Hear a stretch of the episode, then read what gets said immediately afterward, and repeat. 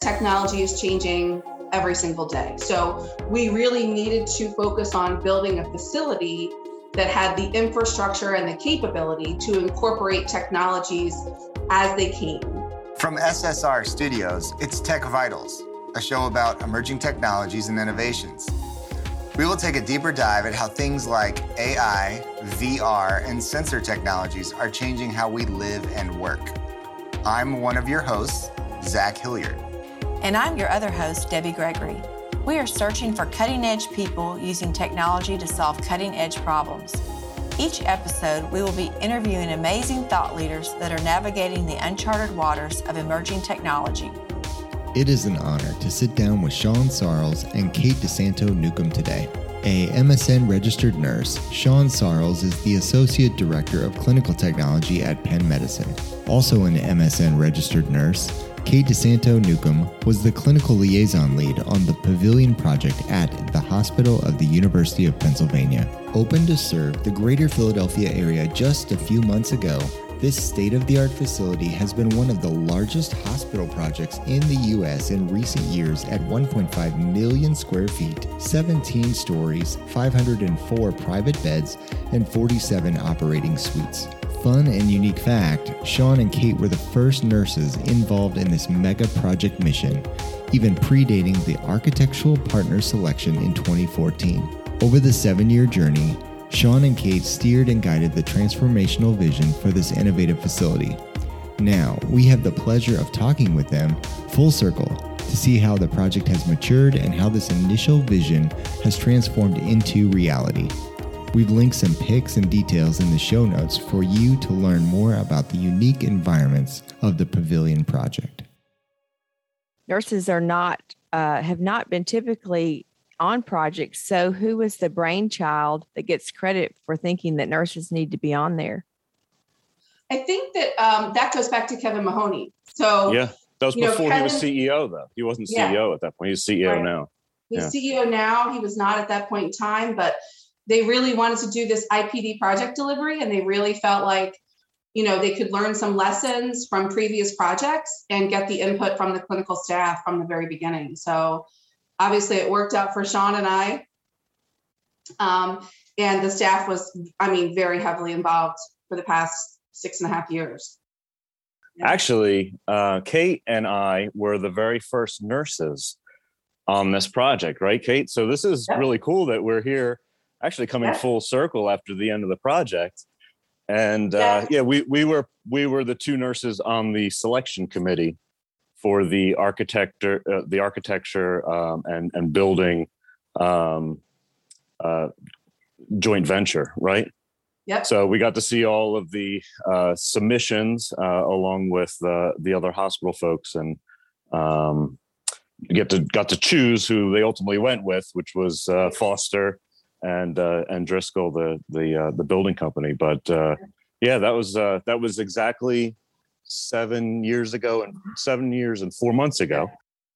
And so, Kate, I'll start with you. If you'll just tell us a little bit of the magnitude and the mission of the project there at Penn Medicine. Sure. So, the pavilion is 1.5 million square feet, uh, topped out at about $1.6 billion all in. Um, we are in University City, directly across the street from the Hospital of the University of Pennsylvania, as well as the Perelman Center, kind of in that campus triumvirate there.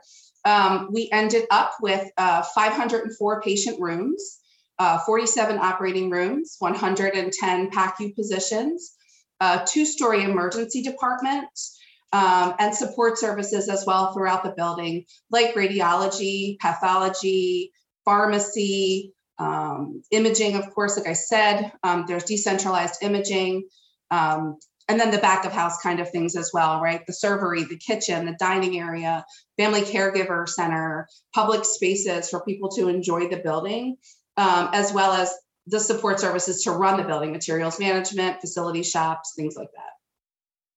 So the guiding principles for this project, um, you know, we really focused on the charge of building a hundred-year hospital. That was kind of the charge from the very outset was that this was going to be a facility that needed to last Penn Medicine uh, for the next hundred years.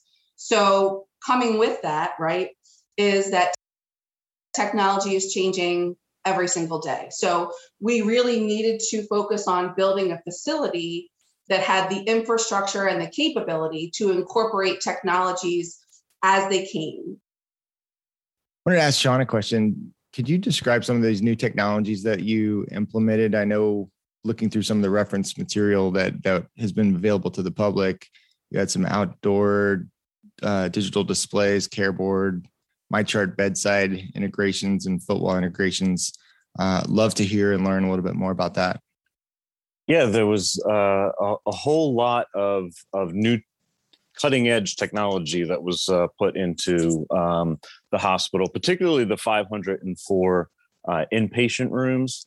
Um, you know, and some a lot of that technology also went into the emergency department and the procedure spaces, um, and uh, you know, really just thinking about uh, the technology um, both for clinical care on the one side, so you know, integrating uh, what you know we we typically would utilize in terms of physiological monitoring.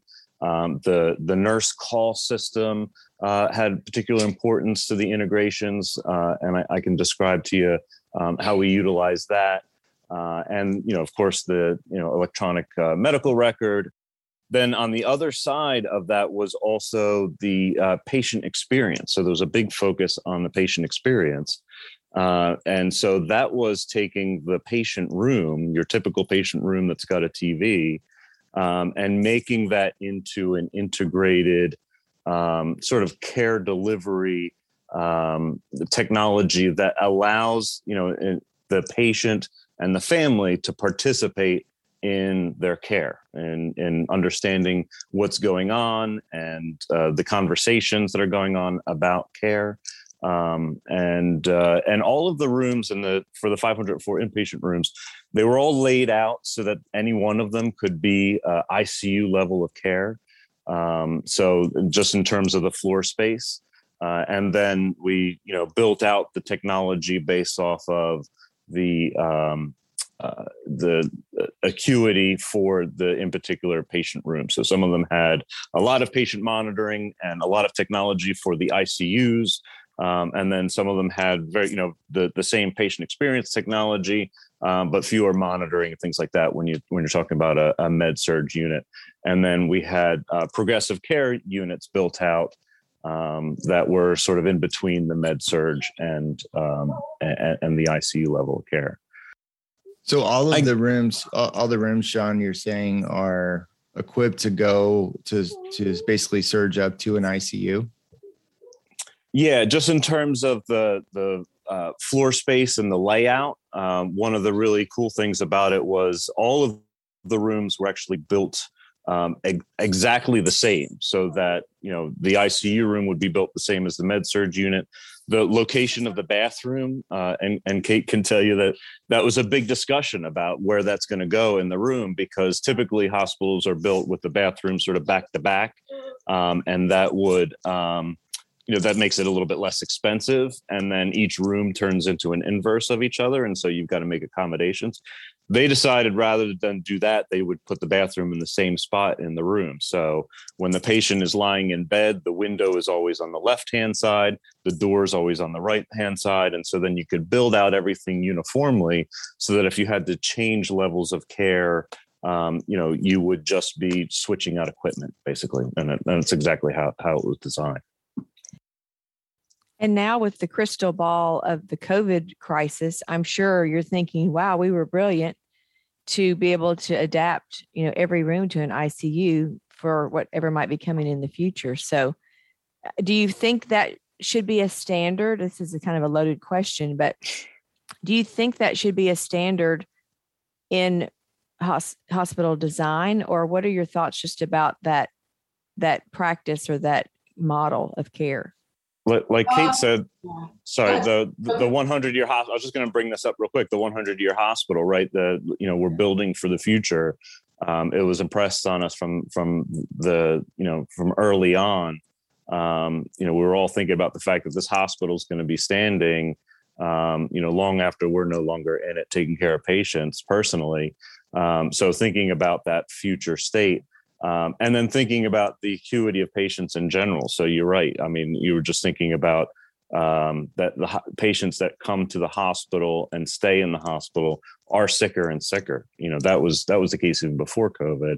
Um, so that was sort of the vision. You know, thinking about if we needed to expand, we wouldn't have to take down walls uh, or anything in order to do that. If we need to expand our number of ICUs, um, then we could do that pretty quickly. You know, the expense of the flexibility up front versus the operational ROI later on I think it's it speaks to the governance that you set in place with yourself and Sean to be the voice of the user experience because so much of the time it's very easy on these large capital projects to just say we don't have the budget for that right now or we don't want to do another bake sale and figure out how to pay for it. And i think that's really important because the success of it uh, doesn't get diminished you know no. you have that voice yeah, I think that that's a great point too, Zach, because I think you're right. I think that without the clinical user voice um, at the table advocating for some of these things and really helping to illuminate the impact that they have on the care delivery, the impact that they have on what the patients receive from us, not only as an organization, but as an individual caregiver, right? As a clinician, I think that's very easily dismissed when a project team is focused on a number. Um, and it's just the fact that they don't have the skill set, they don't understand the clinical piece of it, right? So for Sean and I and others to say, this is a really impactful thing to do. This impacts the care day one and day 101 and for the life of the building. And here's why. Let me lay it mm-hmm. out for you. Let me show you, you know, create a proposal, create kind of a manifesto of the benefits of that flexibility and illustrate why the cost isn't the end of the story. But without nurses and skilled nurse designers and clinicians in the room, those things fade away very, very quickly. If you could share a little bit about recommendations on designing the technology rich environment, because I think that probably enabled a lot of this to happen. Yeah so you know thinking about the the care environment and so from a clinical care standpoint um, a lot of the planning was around you know initially um, selecting the right uh, vendor partners right that would work with our vision that would allow us um, in some cases access to the back end of their system so that we could do some integrations um, that had never been done before. Uh, so if you think about the the care environment, we built um, uh, decentralized nurses stations, right? So the nurses can sit uh, and, and and be able to see their patients uh, through windows, so they're in close uh, proximity to them. Um, one of the technologies that we designed from the ground up is the outside door display. So this is a, a small panel. It's roughly iPad shaped um, that uh, was placed. Uh, you zoom in on there outside of the room, and that feeds information uh, from uh, the the EMR um, to that screen that previously we would just post outside the door using you know laminated cards right things like uh, patient's isolation status falls yep um, and so rather than have to do any additional work, and actually the other thing that was posted out there would be the nurse's name um, and the CNA's name and their photo. Uh, so we're able to pull all of that information electronically from the various sources and automatically populate it up on the uh, outside the room so that um, clinicians can go in and, and, and be able to recognize some of the important details about the patient before they even walk into the room, like that they've got a latex allergy or something like that. Just to the left of that, you can see the server, those uh, cabinets that actually feeds all the way through into the room. So you can actually uh, put meds and supplies um, and linens and things like that through into the room without having to bother the patient by by going in. Um, and then uh, the other key piece, there's actually you can see it in in, in um, some of the pictures that we're looking at, is uh, the nurse call system. So we spent a lot of time, you know, choosing the nurse call vendor so that we could um, not only use it for you know the typical nurse call functions which is the call bell and also the code call alarm and our rapid response alarm all go through those systems but we wanted access to the backend api uh, which this vendor gave us access to so that we could integrate some of the um, you know some of the pieces of information that only the nurse call system happen, has and be able to feed it to other systems or or, or uh, use it for clinical workflows um, the beds happen to be also the same uh, the same company, so they actually connect up into the head wall, and there's a lot of information that comes off of the beds, including the nurse call. But uh, you know, it also can warn that a patient's uh, about to get out of bed, you know, and and potentially fall. So, been able to integrate that through, just for as an example, um, if a patient tries to get up out of bed and the bed uh, alerts, you know, normally it, it, gives off a beep letting you know that the patient's trying to get out of bed. Um, these beds also talk to the patients and say, "Don't get up, please don't get up," and then uh, it will send off a uh, an alert through the nurse call system, and that nurse call system is also integrated into a mobile app that then goes to knows who's assigned to that room um, from a, a, nursing standpoint or from the CNA or the charge nurse, and then sends that alert uh, directly to um, you know to the appropriate caregivers.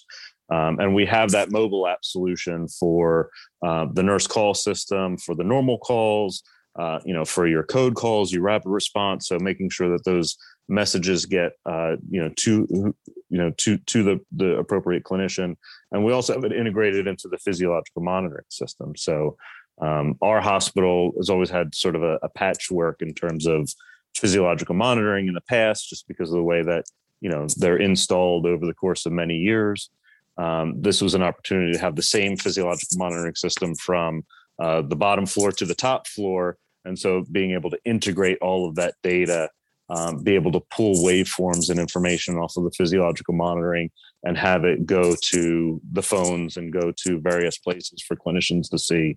Um, all of that data integration all that you know data that's coming off of those devices um, was made possible in these rooms. One of the things when i started the nursing institute for healthcare design really seeing the need for nurses i kind of use the term intentional design a lot. And I think that's what nurses bring to the table in partnership with the design team is really the intention for the design and that form follows function and how does that translate into a really lean you know process improved uh, space for that for that workflow and for, for care delivery.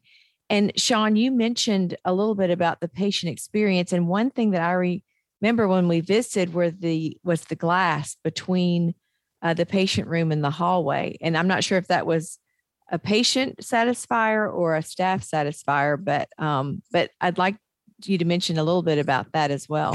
It's also infection control so we don't need to use curtains right that we have to take down and wash all the time. So that was part of also that decision. cost saver too right? It also yeah. helps the bottom line because we don't have to buy the curtains or pay the person to hang the curtain so it's, it's and, kind of, and kind clean of them yeah. touch points there yeah, but from the the patient experience standpoint, um, the patient also has control over that. Um, so there was a lot of uh, integrations that we did um, to provide uh, the patient the ability to do things uh, from the bed um, that you know you wouldn't you wouldn't normally uh, think about for uh, certainly for a, a hospital room.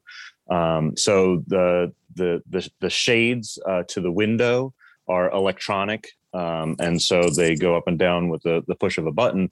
We gave that button uh, to the patient on the pillow speaker, um, and that's integrated into the, the foot wall. So um, when you uh, press the uh, the curtain icon on on the pillow speaker, it, it, comes up on the display, the big 75 inch screen in front of the the patient and the family that says you know what you're controlling, gives you some feedback.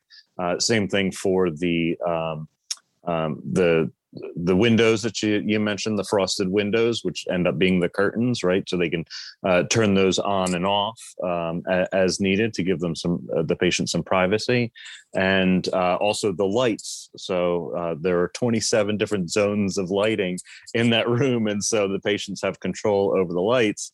Um, and then most importantly, the temperature. The patients actually have control over the building automation system through the integrations, through the nurse call and the pillow speaker and, and the footwall and, and all of these technologies that we brought to bear for the patient experience that they can, uh, you know, from their pillow speaker, turn the, the temperature up or down in their room to make it more comfortable, which is, which is really cool it certainly presents itself as a well orchestrated and integrated facility. And I think you guys should be incredibly proud of it. And I appreciate you spending all this time with us uh, today just to share that back to the industry. It really is is important to continue this conversation so that we can improve healthcare together.